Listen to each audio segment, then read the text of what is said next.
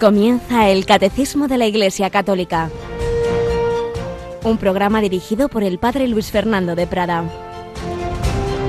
Siempre os he enseñado que es trabajando como se debe socorrer a los necesitados, recordando las palabras del Señor Jesús que dijo, hay más dicha en dar que en recibir.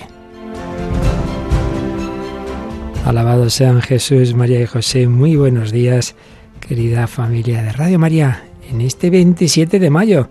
Se nos va terminando este mes de mayo, se nos va terminando el tiempo pascual y estamos leyendo en el Evangelio la llamada oración sacerdotal de Jesús.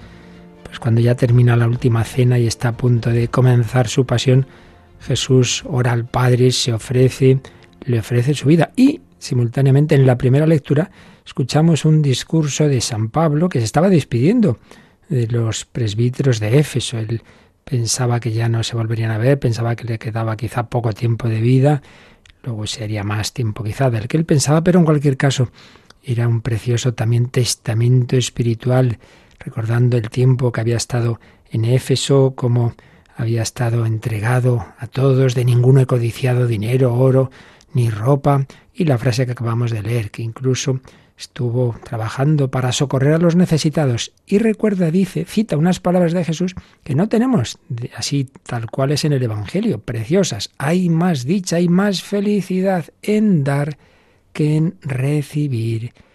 Palabras de Cristo, todos sabemos, hemos explicado muchas veces que no todo está en la Escritura. Los evangelistas, bueno, resume cada uno eh, a su manera lo, lo que consideraba más importante para sus oyentes de las de lo que hizo y enseñó Jesús, pero luego está ese otro cauce de la tradición y en esa tradición oral le llegó a San Pablo esta palabra de Jesús. Hay más felicidad en dar que en recibir. Pues no está mal la enseñanza para nosotros. Y uno se empeña todo para mí, para mí, a ver, que me quieran, que me atiendan, que me digan, que me miren, que no sé qué, que, que me den lo que yo necesito. Pues como luego siempre recibimos menos de lo que esperamos y deseamos, nos amargamos.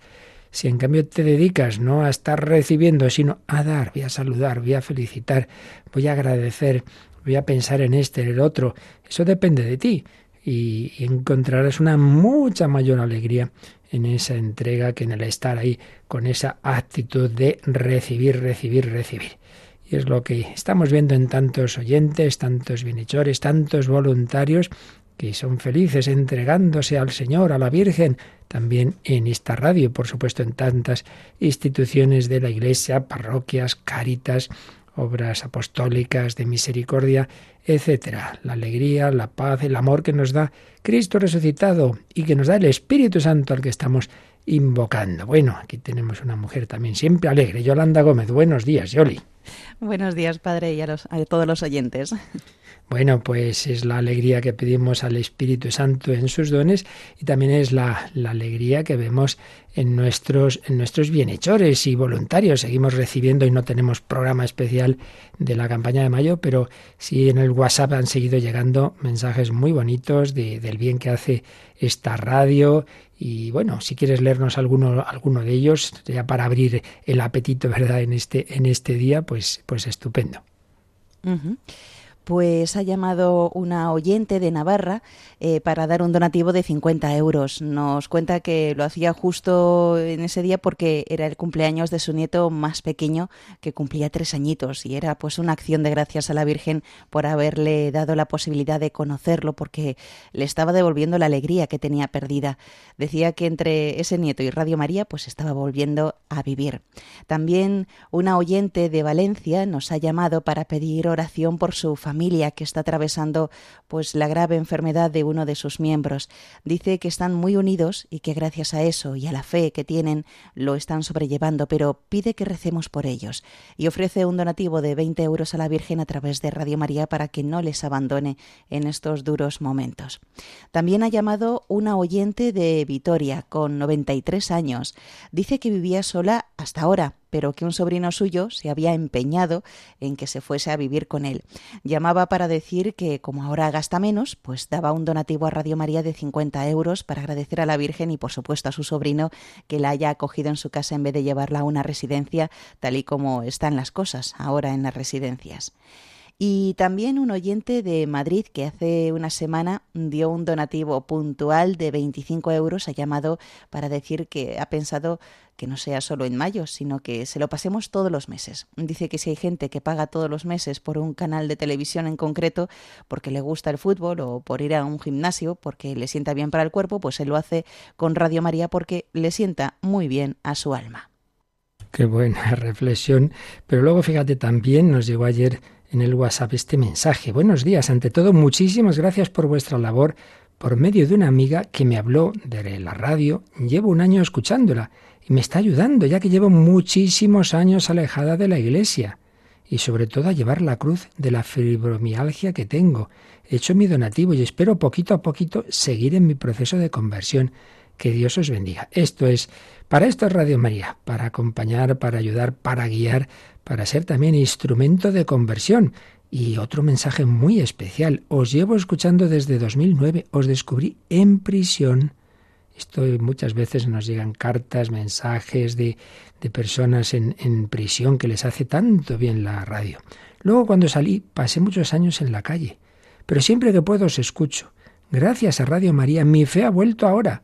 Ya no vivo en la calle y escucho Radio María todos los días. Gracias por todo, que Dios os bendiga. A vosotros y a todos los voluntarios que hacen Radio María. Bueno, pues esto desde luego cumple lo que dice San Pablo es la gran alegría de, ver el bien que, que, podemos hacer a través de la radio. Pues gracias a todos vosotros, gracias a los que seguís mandando estos mensajes, gracias a los que seguís haciendo esta colecta extraordinaria que ya se acaba. Esta semana termina y os recuerdo que a partir de las 9 de la mañana pues habrá voluntarios en ese 91 822 8010 para que puedas poner como estas, estas personas tu granito de arena y también esos mensajes, recordamos Yolanda, que se pueden enviar por dos cauces esos mensajes de ánimo y, de, contarnos qué hace Radio María en, las vidas de los oyentes. Recuerda los, los caminos. Sí, lo pueden hacer por email testimonios arroba radiomaria.es testimonios y también por el WhatsApp de Radio María, que es el 668-594-383. Ahí nos pueden enviar ese pequeño testimonio por texto o eh, un audio de unos 30 segundos, no más, por favor, eh, pues contando lo que Radio María eh, supone para sus vidas. El WhatsApp de Radio María 668-594-383.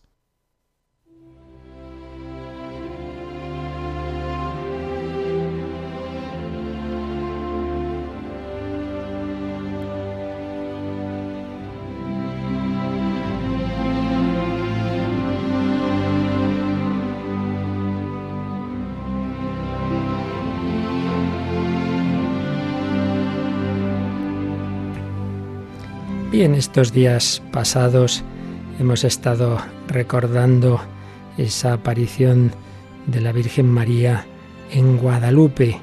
Hay apariciones de María para llamar a la conversión, como Lourdes, como Fátima, y hay apariciones de María en los inicios de una evangelización, como Zaragoza en España o como Guadalupe en México. Y para terminar lo que hemos estado recordando, pues simplemente voy a si alguno no lo conociera, porque realmente es impresionante, a resumir los datos que tenemos sobre esa, esa tela, esa tilma, esa especie de poncho en el que se formó esa imagen de la Virgen de Guadalupe, porque precisamente cuando ya en el siglo XX ha, habido, aunque ya antes había algunos datos, pero sobre todo siglo XX y XXI, pues medios científicos para estudiar este, estos, este, bueno, estos objetos, como puede ser esa tela, pues nos hemos encontrado grandes sorpresas como pasó con la sábana santa de Turín para nuestro mundo escéptico que no cree en los milagros que expliquen todas estas cosas. Pues sí, una tela que ya para empezar la, la primera sorpresa es que es de un material que dura unos pocos años. Resulta que lleva siglos, siglos. Es un tejido hecho con fibras de maguey, y resulta, ya digo, que asombrosamente se conserva mm, perfectamente. Por otro lado, la imagen que se formó de, de, la Virgen, de la Virgen María, pues es una impresionante síntesis cultural, digamos, porque presentaba esa mujer embarazada, de una mujer que podían, de una forma digo, que podían entender muy bien esos indios mexicanos. El rostro es de una joven mestiza. En aquel momento no había mestizos en México, acababan de llegar los españoles. La joven mestiza. Se forma eh, esa imagen de la Virgen más, que, que mide 1,43 metros en una tela de 1,69 por 1,05.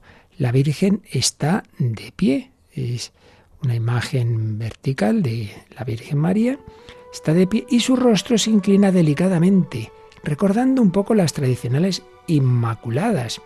Esa inclinación evita que la costura que une las dos piezas del tejido caiga dentro de la faz de la Virgen. Manto azul, un manto azul salpicado de estrellas. Es un manto azul con el que se revestían los grandes señores e indica la nobleza e importancia del portador. Rayos del sol que circundan a la imagen, indicando que ya es su aurora. Esta joven doncella está embarazada de pocos meses, así lo indica el lazo negro que ajusta su cintura, el ligero abultamiento debajo de este y la intensidad de los resplandores solares que aumentan a la altura del vientre. Su pie está apoyado sobre una luna negra, símbolo del mal para los mexicanos, y el ángel que la sostiene con gesto severo lleva abiertas sus alas de águila.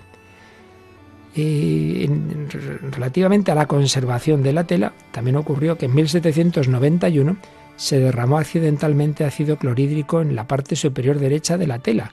Pues nada, a los pocos días, sin tratamiento alguno, todo quedó perfectamente. Únicamente se puede apreciar una ligera decoloración en esa parte como prueba de lo ocurrido. Lo más fuerte en este sentido es que en 1921 fue un anarquista español allí y llevaba un jarrón con un ramo de flores, aparentemente para, claro, para honrar a la Virgen, y ahí iba una bomba tremenda. Una bomba que cuando explotó causó una gran destrucción. Yo lo he podido ver, un crucifijo de metal que estaba a los pies de la Virgen y ahí lo conservan totalmente retorcido. Pues nada, la imagen y el cristal, que no era en aquella época no había cristales antibalas, quedaron intactos. La tela ha sido sometida a múltiples y exhaustivos estudios científicos. No hay manera de, de, explicarse muchos aspectos. Lo más tremendo es lo de los ojos.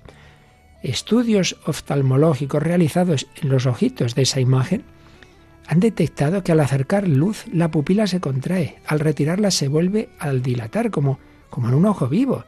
Y, lo más increíble, entre comillas, es que ampliando, ampliando los iris de los ojos hasta 2.500 veces ese tamaño, pues resulta que aparecen 12 personajes impresos en los ojos de la Virgen, que eran los que sabemos que estaban en el momento en que se despliega la tela, en que está el obispo Zumárraga, en que Juan Diego pues lleva esas flores, esas rosas, etcétera. Se puede distinguir en efecto un indio sentado que mira hacia lo alto, el perfil de un hombre anciano con la barba blanca y la cabeza con, con calvicie similar a los retratos que tenemos del obispo Zumárraga un hombre más joven, que sería el intérprete Juan González, un indio de rasgos marcados con barba y bigote, que abre su propio manto ante el obispo, sin duda Juan Diego, una mujer de rostro oscuro, una sierva negra, que estaba al servicio del obispo, y un hombre de rasgos españoles, que mira pensativo, acariciándose la barba con la mano. Realmente impresionante.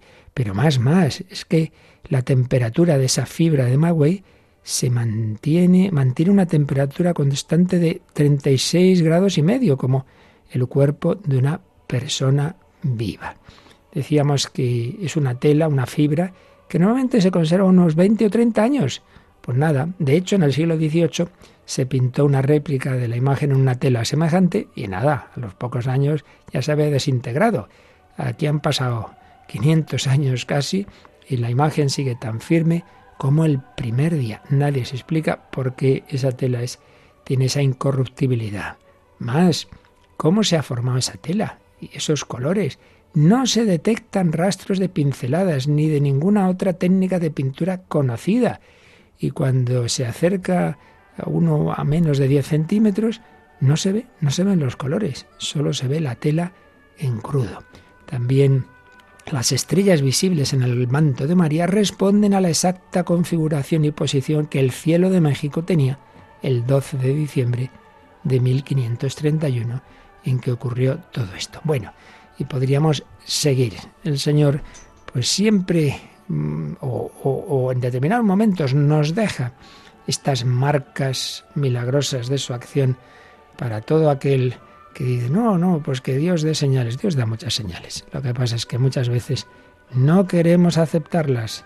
Nos cerramos. Más milagros que hizo nuestro Señor y el último y grandísimo milagro que fue la resurrección de Lázaro, pues dice el Evangelio que muchos creyeron y otros concluyeron que había que matarlo porque hacía demasiados milagros.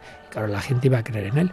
Así es el corazón humano. Se cierra a veces a la verdad, al amor. Es tremendo el poder de nuestra libertad. Es de lo que hemos comenzado a hablar ahora, pues cómo el mal puede cerrar nuestros ojos, cómo puede torcernos de una manera tan tremenda, puede que no busquemos el bien, la verdad, sino el mal, la mentira, el odio. Pues pidamos a la Santísima Virgen María que nos ayude, como ayudó a Juan Diego, a abrir nuestro corazón a la belleza de Dios que nos llega encarnada en ella, en la Inmaculada.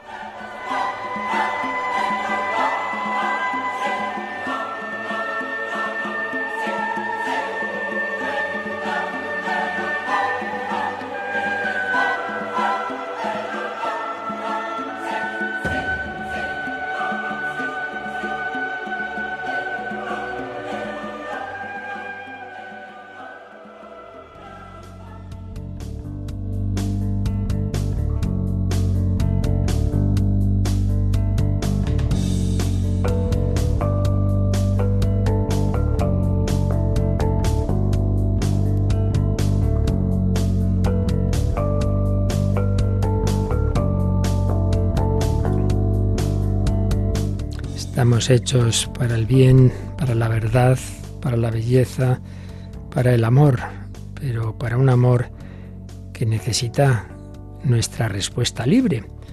Dios nos ha creado en la libertad para que precisamente podamos libremente amar, si no, no sería verdadero amor.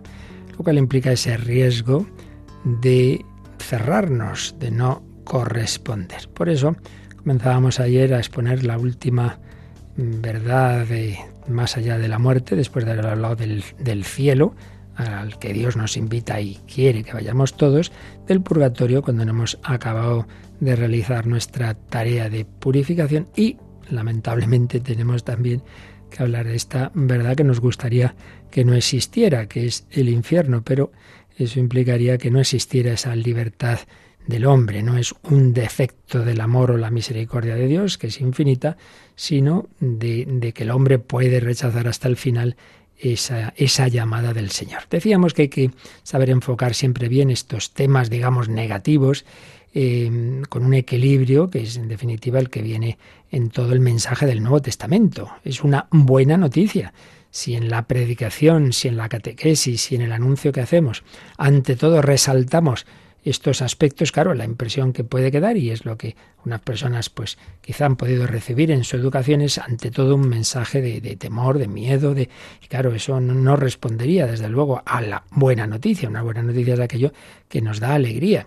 La buena noticia es, y además siempre tenemos que hacer lo que dicen los documentos del magisterio de la Iglesia, la exposición de las verdades según la jerarquía de las verdades, es decir, cuál es el núcleo del mensaje, que es lo más importante, y luego desde ahí van las demás cosas en relación con una gran armonía.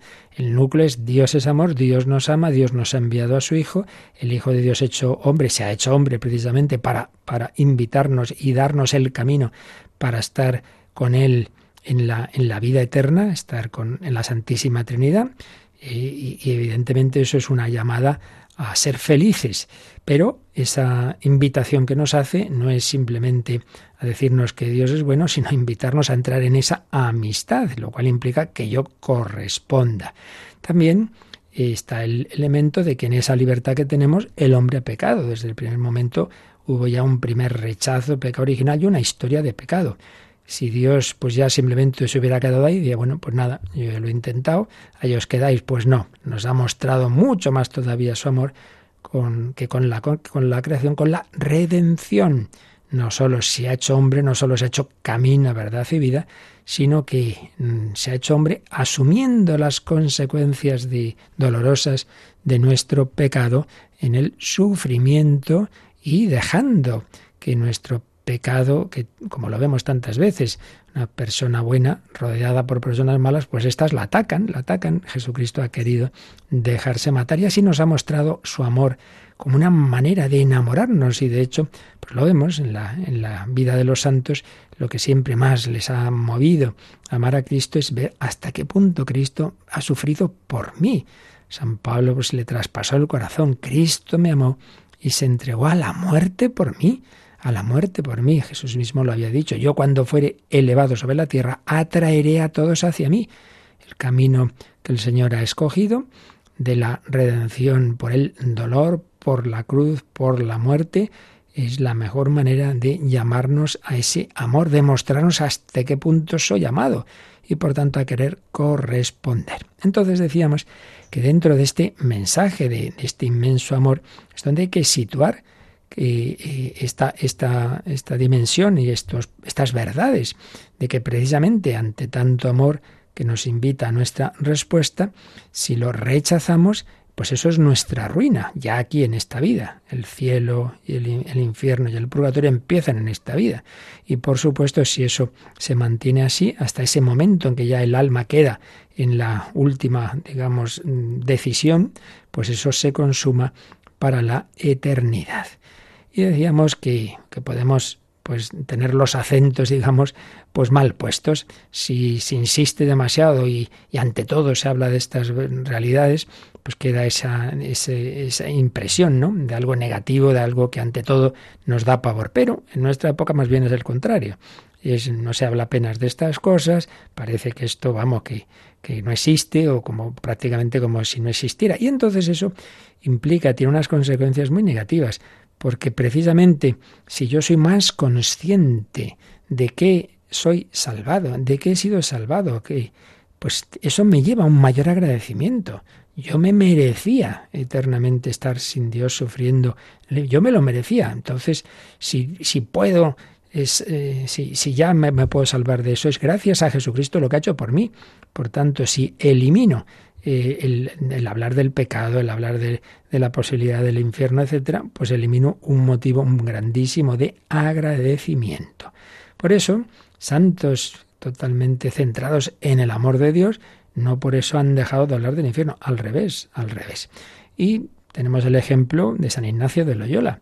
Se convierte no, porque no fuera antes católico, como eran prácticamente todos los españoles del siglo XVI, pero sí en el sentido de que, bueno, para él la fe, pues vale, estaba ahí, pero la felicidad iba por otro lado, iba por su fama, iba por sus placeres, iba por sus devaneos, iba por su, su vanidad, etcétera, etcétera. Cuando tiene esa experiencia, pues que, que, se muere, vamos, tras aquellas heridas que tuvo en Pamplona y, y tiene ese proceso de conversión en Loyola y, va teniendo esas luces del Señor, ese, esa presencia de, de, Cristo y de la Virgen María en su alma, se va centrando más y más en Jesucristo. Y luego en Manresa, esos nueve meses de, de ermitaño, de oración, pues tiene lo que sería la, la iluminación que Dios le va haciendo sobre los ejercicios espirituales. Entonces, en los ejercicios espirituales, Él nos pone esa primera etapa, primera semana llaman, porque en principio son unos ejercicios para hacer más o menos a lo largo de un mes. La primera semana son estas verdades del pecado, del, del infierno, de, de, Cristo que ha muerto por mí. Y, y nos pone esta meditación. ¿Qué sentido tiene hacer esta meditación del infierno? Pues por un lado esto que digo, agradecimiento al que me ha salvado. Por eso tiene ese coloquio, ayer terminábamos recordando, ante Cristo crucificado, que de creador se ha hecho criatura y de vida eterna ha venido a muerte temporal, preguntarme qué he hecho por Cristo yo, qué hago, qué debo hacer.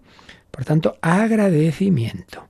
También el pensar en, en, el infierno dice, viene a ser como una garantía del amor. Dice, si, si por mis pecados yo me olvidara del amor del Señor, que al menos, que al menos el pensar en las consecuencias que puede tener eso en mi vida, en, ese temor, digamos, las penas, bueno, sea como un segundo paracaídas de, de emergencia, como una garantía del amor, evidentemente.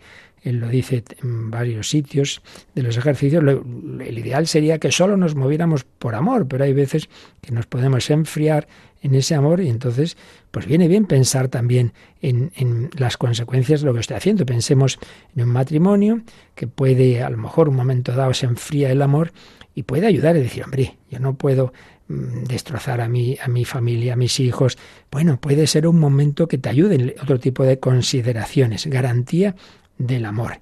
También el pensar en la posibilidad del infierno, a los santos les ha dado celo apostólico, es decir, oye, que hay hermanos míos que es que, que, que, que, van por un camino que puede acabar muy mal. Esto es lo que vemos, bueno, en todos. Pero, por ejemplo, en Jacinta, la niña de Fátima, la pequeñita de Fátima, le impresionó muchísimo y eso le llevaba a ofrecer oraciones y sacrificios para la conversión de, de, los pecadores, como, como decía, es decir, aquellos que su, su vida habitual, pecadores somos todos, pero en el sentido de aquellos que están asentados en ese camino del pecado. También el pensar que yo me merecía por mí mismo el infierno y que Cristo es el que me da la posibilidad de salvarme de él, nos, nos lleva, mm, cuando uno se lo toma en serio esto y lo medita, a no quejarnos. Aquí se suele contar la anécdota de San Francisco de Borja. Francisco de Borja era un grandísimo personaje de la España de Carlos V, casi podríamos decir el segundo del, del reino, con un montón de cargos importantes, pero tiene una conversión en este sentido de conversión, de, de tomarse en serio la vida cristiana y cuando ya ha quedado viudo, pues ingresa en la compañía de Jesús, una orden que recién fundada y claro, fue una sorpresa de repente, pero bueno, este grande de España, este virrey de Cataluña, este no sé qué, un montón de cargos, que se cae como un pobrecito novicio y tal. Bueno, entonces se cuenta que a veces iban caminando a un determinado lugar eh, donde dormían y en sitios muy malos, pues, y claro, él que había estado en grandes palacios con no sé cuántos criados y tal, y, claro, le comentaban, había alguna le dijeron, pero padre, pero padre o hermano, tú no sé si era todavía sacerdote, Francisco, como usted que ha estado en sitios tan, tan importantes y tal, y aquí que dormimos de mala manera y tal, y no, no se queja, y dice, no, no, no, yo es que antes de llegar al sitio mando un criado a preparar todo, un criado, pues aquí no hemos visto a nadie, eh, preparará nada.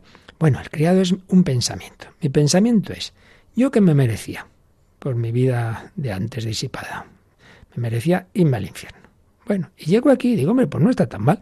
Comparado con el infierno, pues no, no, no está tan mal. Entonces no me quejo. Pues no está mal, ¿verdad? que muchas veces nos quejamos del de, frío, del calor, de esto, del otro, de esta persona, de no sé qué. Mira, anda, que, que no te quejes, que, que lo que nos merecíamos todo era, todo era algo mucho peor. En fin, que, que son verdades también que tienen su sentido en el conjunto de la revelación y no, no podemos ni debemos escamotearlas, sobre todo cuando uno ve que en la revelación y desde luego en los evangelios, pues no es que sea una vez que aparece ahí en una esquina, sino que el Señor habla, habla con frecuencia, precisamente porque nos quiere y porque no quiere que nos perdamos, habla del infierno. Bueno, pues por eso también habla el catecismo, claro, esta síntesis de nuestra fe, y repito el, el ejemplo que ponía yo ayer. Si llega una persona a una ciudad, como puede ser Madrid, el que no la conoce, y yo le llevo a los basureros, le llevo a las cárceles, le llevo a los barrios más feos, hombre, eso, no, eso es verdad lo que está enseñando, pero eso no es equilibrado. Ahora, si solo le enseño lo bonito y tampoco le enseño otras cosas, tampoco. Entonces, tenemos que mostrar la belleza de la fe, del cristianismo, y, y por tanto no, no empezar por estas cosas, pero tampoco podemos escamotearlas. Por eso el, catecismo ha empezado por el anuncio de la buena noticia, pero también en esta parte final del credo, evidentemente, eh, tienen que venir las consecuencias de no aceptar la buena noticia. Bueno, pues es lo que hemos empezado a ver y vamos a releer el número que ayer ya leíamos por primera vez, que es el primero que el catecismo dedica a esta verdad del infierno, el 1033. Salvo que elijamos libremente amarle, no podemos estar unidos con Dios. Pero no podemos amar a Dios si pecamos gravemente contra Él, contra nuestro prójimo o contra nosotros mismos. Quien no ama permanece en la muerte. Todo el que aborrece a su hermano es un asesino, y sabéis que ningún asesino tiene vida eterna permanente en él. Nuestro Señor nos advierte que estaremos separados de Él si omitimos socorrer las necesidades graves de los pobres y de los pequeños que son sus hermanos morir en pecado mortal, sin estar arrepentidos, ni acoger el amor misericordioso de Dios, significa permanecer separados de Él para siempre, por nuestra propia y libre elección. Este estado de autoexclusión definitiva de la comunión con Dios y con los bienaventurados es lo que se designa con la palabra infierno. Bien, pues es un número denso que nos da ya las claves del sentido de, esta noción, esa última frase en particular, ya lo volveremos a releer fijándonos en cada frase, pero antes de ello vamos a recordar que ya lo leímos en su momento, nos habla aquí de esa, de esa respuesta libre del hombre. Vamos a recordar cómo en la encíclica sobre la esperanza Espesalvi, el Papa Benedicto XVI, cómo mm, expresaba, explicaba, y así siempre he dicho y lo vuelvo a repetir, que hay que distinguir lo que es el dato de fe, lo que es seguro en la enseñanza de la Iglesia, y lo que son las explicaciones. Explicaciones uno le puede convencer más o menos, son eso, explicaciones. Claro, si la explicación es de un papa, pues no es lo mismo que si la es de cualquier otro, evidentemente, pero no quiere decir tampoco que los papas impongan su manera de, de explicarlo. Sin duda, Benedicto XVI lo hace de una manera eh, extraordinaria porque conociendo muy bien la fe, pero conoce también el mundo de hoy y sabe explicar las cosas de una manera asequible. Entonces, en esta encíclica, Espesalvi, sobre la esperanza, explicaba esas tres posibilidades del, del, más, del más allá. Nos hablaba, por supuesto, del cielo, de esa llamada a estar eternamente con Dios, y hablaba de la gran esperanza. Hablaba también del infierno y cómo lo, lo, expresaba, lo decía así. Dice, la opción de vida del hombre se hace con la muerte. Esta vida suya está ante el juez. Su opción, que se ha fraguado en el transcurso de toda la vida, puede tener distintas formas. Puede haber personas que han destruido totalmente en sí mismas el deseo de la verdad y la disponibilidad para el amor. Personas en las que todo se ha convertido en mentira. Personas que han vivido para el odio y que han pisoteado en ellas mismas el amor. Esta es una perspectiva terrible, pero en algunos casos de nuestra propia historia podemos distinguir con horror figuras de este tipo. En semejantes individuos no habría ya nada remediable y la destrucción del bien sería irrevocable.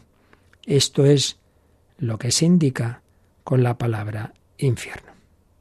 Por el contrario, puede haber personas purísimas que se han dejado impregnar completamente de Dios y por consiguiente están totalmente abiertas al prójimo. Personas cuya comunión con Dios orienta ya desde ahora todo su ser y cuyo caminar hacia Dios les lleva solo a culminar lo que ya son. ¿Veis? Los dos extremos. Las personas que se han orientado hacia Dios van caminando hacia Dios, lo que decíamos, el cielo empieza ya en la tierra, en la persona que va en ese camino de santidad, pero el infierno también empieza ya en la tierra. Esas personas en las que se ha ido todo convirtiendo en mentira, han pisoteado ellas mismas libremente el amor. Y luego, en tercer lugar, decía con una expresión que indica que, bueno, que esa es su opinión. Dice, hombre, según nuestra experiencia, ni lo uno ni lo otro son el caso normal de la existencia humana. Es decir, ni muere uno, piensa él, la mayoría de las personas, en esa santidad total, ni en ese rechazo total de Dios y del amor, sino que piensa, piensa en gran parte de los hombres. Eso podemos suponer queda en lo más profundo de eso ser una última apertura interior la verdad, al amor, a Dios, y es donde explicaba el purgatorio, que ya lo explicamos con detención antes, así que no vamos a insistir. Pero ahora aquí con lo que nos quedamos es que en esas, en esas tres posibilidades que dependen de la llamada que Dios siempre hace, pero luego dependen de la respuesta humana, una de las posibilidades trágicamente es esta que nos ha dicho antes, cuando el bien, la destrucción del bien de esas personas ya es irrevocable. Bueno, pues pedimos al Señor, obviamente, que nosotros no vayamos por ese camino y que si vamos, pues como estamos oyendo en personas que gracias a Dios rectifican, pues que sepamos, sepamos acudir al Señor que siempre, siempre, siempre va a estar deseando y lo está, buscando nuestra conversión, nuestra conversión, que quiere que volvamos a casa, que el Padre del Hijo pródigo está deseando abrazar a su hijo, que nunca pensemos yo ya no tengo remedio, hasta el final, como el, como el que llamamos el buen ladrón. Se arrepintió, se dio cuenta al final de que su vida iba, había ido por el mal camino, pero pudo y supo decir a Jesús, acuérdate de mí cuando vengas en tu reino, cuando vengas como rey. Pues se lo pedimos al Señor, que nada, nada nos separe de su amor. Ojalá sea así. Separará, ¿quién nos separará del amor de Dios? Esta composición del maestro Frisina, parafraseando esa frase tan bella de San Pablo.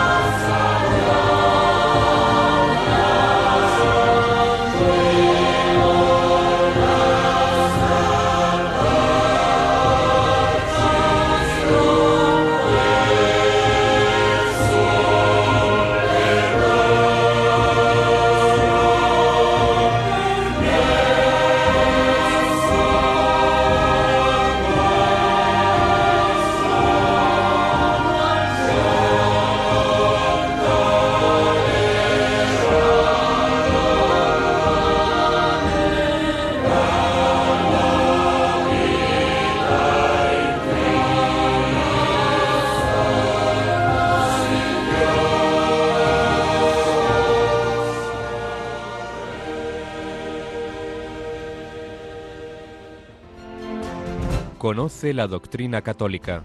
Escucha el catecismo de martes a jueves de 8 a 9 de la mañana y los sábados a la misma hora profundizamos en los temas tratados en el programa En torno al catecismo. ¿Quién nos separará? Pero bueno, si Dios nos ama de esta manera, ¿cómo es esto posible? Pues porque no depende solo de Él. Por supuesto, vivir esto siempre con confianza. Muchas veces ocurre, esto ya lo he visto yo, que, con estas verdades se agobian esa angustia los que no tienen que hacerlo porque, porque precisamente van por el buen camino. En cambio, el que se queda tan pancho que no creen estas cosas el que tiene que estar en esa situación de peligro. Es como le oía yo una vez a un jesuita, dice yo ya cuando voy a comunidades religiosas y tal, prefiero no hablar de la tibieza, porque me doy cuenta que que las monjas que están tibias, esas, nada, ni se enteran de lo que he dicho. Y las que se me agobian son precisamente las que, las que son más fervorosas. Pues esto nos ocurre a veces, que, precisamente tiemblan y se hacen líos y escrúpulos y se piensan que se van a ir al infierno así por despiste, precisamente las personas buenas que son las que tienen que estar tranquilas de que, de que si ellas no quieren, mucho menos lo quiere Dios. Ciertamente es un misterio grande, pues que, que claro, en nuestra cabecita tantas verdades, sobre todo cómo se junta la acción de Dios, la gracia de Dios y la libertad humana. Yo recuerdo cuando estudiaba esto en la teología, llegué un día que dije, bueno, se ha terminado. Es que si es que por más vueltas que le demos, ¿cómo vamos a meter en nuestra pequeña cabeza pues todos estos datos? O sea, no hay ordenador en que entren todos los datos. La, la omnipotencia de Dios, su amor, el misterio de la persona humana, su libertad, cómo se junta Dios, yo, el otro. Si tú no te entiendes a ti mismo, si no entiendes a tu marido, a tu mujer, a, no sé quién, no lo entiendes. Eh, si no entendemos eh, el conjunto de, de, las personas, tantas acciones en la historia, ¿cómo vamos a entender todo junto? Dios, tú, el otro, la libertad, es un misterio, ciertamente. Pero lo que tenemos que hacer es no intentar meter en nuestra cabecita tantos datos, sino fiarnos, fiarnos del Señor y vivir en la paz y en el amor de Dios y hacerle caso, evidentemente.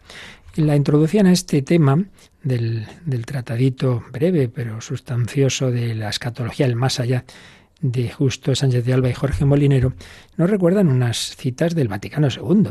Personas poco formadas que piensan que la doctrina de la Iglesia se cambia como se puede cambiar cualquier otra cosa, como si no viniera del Señor. Una cosa son los, los aspectos ya circunstanciales, eh, litúrgicos, mandamientos de la Iglesia, que eso sí, eso sí, pueden cambiar. Y otra cosa son las verdades que Dios ha enseñado. Esas cosas son las mismas en el siglo I que en el XXI. Otra cosa es que las podamos entender y explicar cada vez mejor.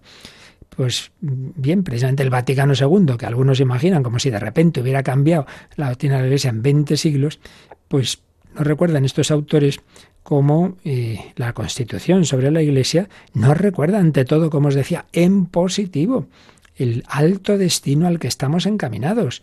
Nos recuerda San Pablo y San Juan. Eh, San Juan en su primera carta, somos eh, de verdad hijos de Dios, pero todavía no hemos sido manifestados con Cristo en aquella gloria, San Pablo, Colosenses 3:4, en la que seremos semejantes a Dios porque lo veremos tal cual es. De nuevo, San Juan. Entonces el concilio afirma este destino glorioso, pero no deja de advertir del gran riesgo que corre el hombre si usa mal de la libertad. Dice así el Lumen Como no sabemos ni el día ni la hora, por aviso del Señor debemos vigilar constantemente, para que terminado el único plazo de nuestra vida terrena, si queremos entrar con Él a las nupcias, merezcamos ser contados entre los escogidos no sea que como aquellos siervos malos y perezosos seamos arrojados al fuego eterno, a las tinieblas exteriores, donde habrá llanto y rechinar de dientes. Todos son expresiones del Evangelio de nuestro Señor. Y prosigue la Lumen Gentium. En efecto, antes de reinar con Cristo glorioso, todos debemos comparecer, y ahora viene una cita de San Pablo, ante el tribunal de Cristo, para dar cuenta cada cual según las obras buenas o malas que hizo en su vida mortal. Y al fin del mundo saldrán los cobraron el bien para la resurrección de vida y los cobraron el mal para la resurrección de condenación. Palabras de Jesús en San Juan 5, 29. Sí, todos resucitaremos, todos, todos, todos, pero claro, con distinto destino según nuestra respuesta a la llamada que Dios nos hace a todos a estar con Él, a ir al banquete. Nunca olvidemos esto. Aquí, claro, es tan difícil ese equilibrio. Eh, es que, como digo, son tantos los datos, ¿verdad? Que a veces uno se va a un extremo y a veces a otro. Hay una verdad fundamental, absolutamente fundamental, que nunca hay que olvidar, que San Pablo resume con esta frase en su primera carta a Timoteo. Dios quiere que todos los hombres se salven y lleguen al conocimiento de la verdad. Eso es lo que quiere Dios, que todos los hombres se salven. Y es de fe que Cristo murió por todos los hombres, también por aquellos que no hay, quieran esa salvación y que se separen eternamente y se condenen al infierno. Cristo ha muerto por todos. De ahí hay que partir. Entonces hay que compatibilizar esta verdad con el hecho de que Dios, creándonos libres, no nos obliga, no impide que consumamos trágicamente una mala respuesta libre a su llamada. Por eso, pues no, no, no, no eliminemos uno de los aspectos del misterio. No, no, pues no puede ser. Hijo, pues fíjate del Señor, que desde luego eh, más de lo que ha hecho Él no va a hacer nadie. Eso no lo dudes. Decía Juan Pablo II en aquel libro, que no es magisterio, porque era un libro a título privado, Cruzando el umbral de la esperanza, en diálogo con Vittorio Mesori, pues se hacía la pregunta que todos nos podemos hacer, ¿verdad? Si Dios desea esto, la salvación del hombre, si Dios por esta causa entrega a su Hijo, ¿puede el hombre ser condenado? ¿Puede Dios, que ha amado tanto al hombre, permitir que éste lo rechace hasta el punto de querer ser condenado? Pero las palabras de Cristo son claras, no las podemos negar. Por eso es el gran misterio, ¿no? Cómo se conjugan estas dos verdades, que Dios es amor, que Dios nos quiere salvar, pero que también es la verdad, es, justicia y que no y que no nos quita esa libertad. Yo como digo a veces poco a lo bruto, pues hombre, las vacas no, esas no van al infierno, pero claro, tampoco pueden ir al cielo, porque no tienen ese espíritu eh, en el que pueda eh, haber una respuesta libre de amor. Por eso Volvemos ya al texto de, que estamos comentando del, del 1033. La primera frase de este número ya nos da la clave. Salvo que elijamos libremente amarle, no podemos estar unidos con Dios. Aquí la clave está en que nos demos cuenta de que el tipo de relación a que Dios nos llama es lo que llamamos el amor de amistad que distingue siempre entre la mera bondad y la amistad. La bondad. Una persona va por la calle, ve a un pobre en la calle, bueno, pues le da pena, entonces es bueno, tiene buen corazón y le da una limosna. Bien, pero no es que sea su amigo. Hay que distinguir eso de la amistad con alguien que realmente su vida te importa. Claro, la amistad ante todo, la que se da en la familia, entre cuando todo va bien, claro, entre padres e hijos, entre, entre esposos, entre novios, Claro, es un amor de amistad, no es que yo sea buena persona y le doy regalos, sino que tu vida me importa a mí. Si tú sufres, yo sufro. Si tú te alegras, yo me alegro. Esa es la amistad, porque nuestras vidas están entrelazadas afectivamente. Hay una respuesta de amor. Eso es, claro, pues amigos íntimos que decimos y por supuesto la amistad mm, que debe haber entre, entre lo, en un matrimonio, porque si no, si es mera tradición física, pues ya sabemos, pasa lo que está pasando hoy día, que eso dura lo que un, un caramelo a la puerta de una escuela, ¿verdad? Bueno, pues Dios nos llama a la amistad, y la amistad implica, repito, que las dos partes, las dos partes estén de acuerdo. Entonces cojo por el cuello, cásate conmigo. Pues no, será si el otro quiere. Dios nos llama al amor de amistad. Por eso, si no elegimos libremente corresponder, pues no podemos estar unidos con Dios, porque Él nos llama a ese tipo de relación. Ahí está la clave. Por eso, voy a contar una charla de un teólogo, que es un hombre, pues digamos, moderno y, en fin, que buscaba pues siempre la explicación más coherente para el hombre de hoy, pero bueno, le surgió ahí una persona en el auditorio, pues yo no puedo creer en el infierno. Y dice, bueno, pues entonces tampoco puede creer usted en el cielo, porque si usted no cree que hace falta la respuesta libre del hombre, bueno, pues si usted no cree que el, hombre libremente puede rechazar la amistad con Dios, tampoco puede creer, debería creer en que va a entrar en una relación de amistad con Dios, porque la libertad es para bien o para mal, para decir sí o para decir no, para decir me caso o no me caso. Entonces estamos llamados a un matrimonio, por así decir, y es una imagen bíblica con Dios, y hay un noviazgo de preparación que es esta vida. Y eso es así. Entonces, es necesaria nuestra respuesta. Salvo que elijamos libremente amarle, no podemos estar unidos con Dios. Bueno, pues seguiremos detallando lo que nos dice este número. Estamos haciendo una introducción un poco larga, pero creo que vale la pena porque ciertamente es un tema pues que hay que enfocar bien y con ese equilibrio que pidamos al Espíritu Santo, yo también se lo pido, claro, para mí y para todos, que lo tengamos, porque muchas veces ya digo, nos podemos ir al extremo de la angustia y pensar que uno, vamos, que se condena por despiste, o al contrario, como pasa hoy día, a, reírnos de estas cosas como si fueran mitos de la Edad Media y no sé qué, todas estas eh, sandeces que se dicen desde la ignorancia, ¿verdad? Pues mira, no, esto no es una cosa de la Edad Media, esto está en, en, en las palabras de nuestro Señor, pues, pues bien claro, y en, tantos sabios teólogos y personas que han tenido luces muy, muy grandes sobre estas verdades del más allá. Pues le pedimos al Señor esa, esa gracia de, de, buscarle siempre, de responder, de corresponder a su amor. Y bueno, unos últimos minutitos, Yolanda, para si quieren nuestros oyentes hacer alguna consulta, recordamos cómo pueden traer, mandárnoslas.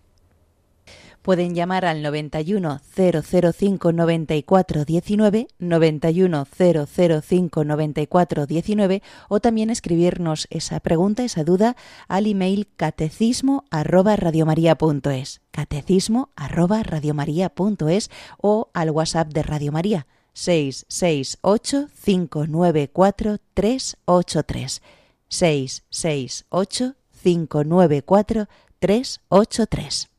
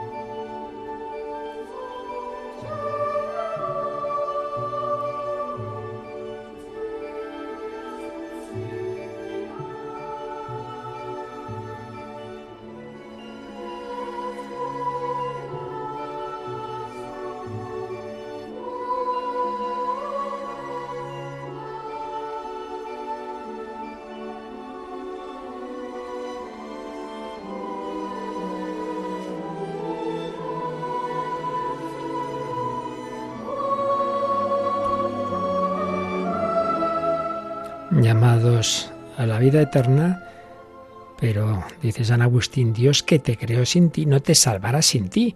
Hace falta nuestra respuesta también. Esperamos vuestras respuestas o vuestras preguntas. ¿Tenemos alguna, Yolanda? Pues nos han escrito al WhatsApp eh, Juan y pregunta, eh, ¿qué ocurriría si rezamos por alguien que está en el infierno? Pues que esa oración Dios nuestro Señor la aplicará a otra persona. Nada se pierde, nada de lo que se hace con buena voluntad se pierde ante Dios, pero como ya hemos dicho y explicaremos con más detalle, si uno ya al final de su vida, como los ángeles que se convierten en demonios, toma esa opción, esa opción ya es irrevocable, por tanto, esa oración no puede cambiar la opción que él libremente ha tomado. Por tanto, esa oración se aplicaría a, a otra persona. Teníamos también ayer un mensaje en el WhatsApp que aunque ya lo leí en una uno de los programas especiales, pero vale la pena, pues acaso no lo oyó nuestra, quien lo enviaba. Llevaba muchos años apartada de Dios y he sido una gran pecadora. Este domingo me confesé después de 30 años y escuché mi primera misa. Pero siento que aún tendría que esperar para pasar a comulgar un tiempo para purificar un poco más. ¿Qué opinan? Bueno, en primer lugar, una gran alegría. Esto es pues lo más grande pues justo lo que estamos diciendo, siempre estamos a tiempo de, de volvernos al Señor y es lo que ha hecho esta, esta persona, esta mujer.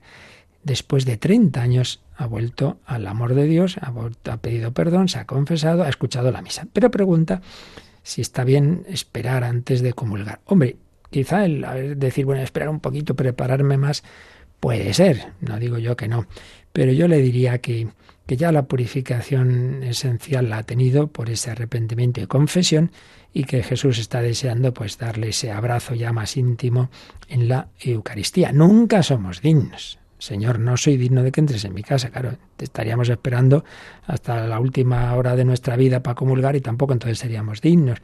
Entonces no hay que olvidarlo, que una vez que uno ya pues eso, se ha arrepentido de sus pecados graves, aunque nunca estemos del todo preparados, pero no nos olvidemos que Jesús dice, no he venido a por los justos, sino por los pecadores, no necesitan médicos los sanos, sino los enfermos.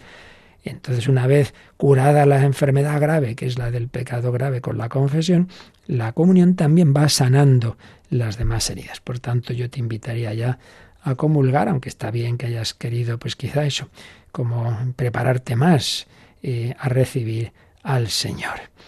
Y también teníamos una consulta de una persona, dice que no sale de casa por ya es mayor, entonces está mirando el tema de las indulgencias plenarias. Claro, dice, suelo rezar el rosario con Radio María a las 9 y 25 y a las 7 de la tarde. Y dice, ¿qué indulgencias puedo conseguir rezando estos rosarios con ustedes? No puedo rezarlo en familia, ya que todos están con sus ocupaciones. Pues tengo que decir que no hay una, no hay un, no cambia el hecho de que se rece con Radio María, pues no, no implica nada. En, las, en las normas que hay sobre indulgencias, en ningún sitio aparece el rezo a través de medios de comunicación. Entonces, si vamos al, al, a, la, a, la, Constitución que, que, está vigente ¿no? sobre las indulgencias plenarias, que siempre hay que recordar que la condición más importante es el total arrepentimiento, el desapego de todo pecado, incluso venial. Eso, eso a veces lo olvidamos que es la principal y más difícil condición, ¿verdad? Y luego ya confesar y comulgar eh, que en estas semanas pasadas hubo esa, esa, posibilidad de hacerlo espiritualmente, ahora ya podemos hacerlo ya sacramentalmente. Eh, y luego, pues, por ejemplo, la adoración del Santísimo Sacramento media hora. Claro, no podría hacerla esta persona, pero sí el piadoso ejercicio del Via Crucis. Y luego dice, el rezo del rosario en una iglesia o en un oratorio o en familia en una comunidad religiosa, en una asociación piadosa y en general siempre que los fieles se reúnan para un buen fin, pero claro, ahí no aparece esto de, de hacerlo a través de la, de la radio. Pero sí la lectura piadosa de la Sagrada Escritura durante al menos media hora. Bueno, eso no dice que tenga que ser en familia ni en la iglesia. Por tanto, sea el, el Via Crucis, sea la lectura de la Escritura, y bueno, por supuesto en este tiempo de la pandemia ha habido otras concesiones que ya dijimos en su momento, pero bueno, la pregunta que se nos hace concreta es que, que el hecho de, de, que el rosario se rece con Radio María no, no cambia, no, no añade, no, no da una otras, otras circunstancias. Y luego dice que había oído que el, el rey eh, el emperador Carlos I de España y V de Alemania, que en Juste hizo oficiar unos funerales en sufragio de su alma cuando aún estaba vivo. Bueno, en primer lugar, eso no está claro. Puede ser que, que él quisiera como imaginarse, ¿no? Cómo va a prepararse en, en, la misa, ¿no? Pero claro, la pregunta es, ¿actualmente el derecho canónico, la Iglesia, permiten que se celebren esos sufragios en vida de una persona? No, no, no, claro.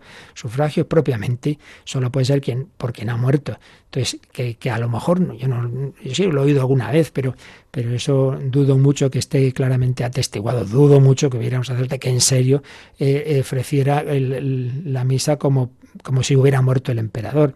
Que otra cosa es que él quisiera imaginarse, ¿no? Como si yo estuviera muerto y tal. Bueno, no, no, no sé. Por un difunto solo se puede ofrecer si está difunto. Bueno, pues lo dejamos sin dejar también de, de decir una cosa, que ayer o anteayer saltó una noticia inesperada y es que el Santo Padre va a rezar el rosario este sábado desde la gruta de Lourdes que hay en los jardines del Vaticano y en conexión con, con santuarios marianos, un santo rosario, pues por esta situación, acabando el mes de mayo, este sábado, por el fin de la pandemia, pues nos conectaremos. Espero que técnicamente, digo, todo ha sido muy deprisa, pero en fin, ahí estaremos, como siempre, a las cinco y media este sábado. Ya daremos más información. La bendición de Dios Todopoderoso, Padre, Hijo y Espíritu Santo, descienda sobre vosotros. Alabado sea Jesucristo.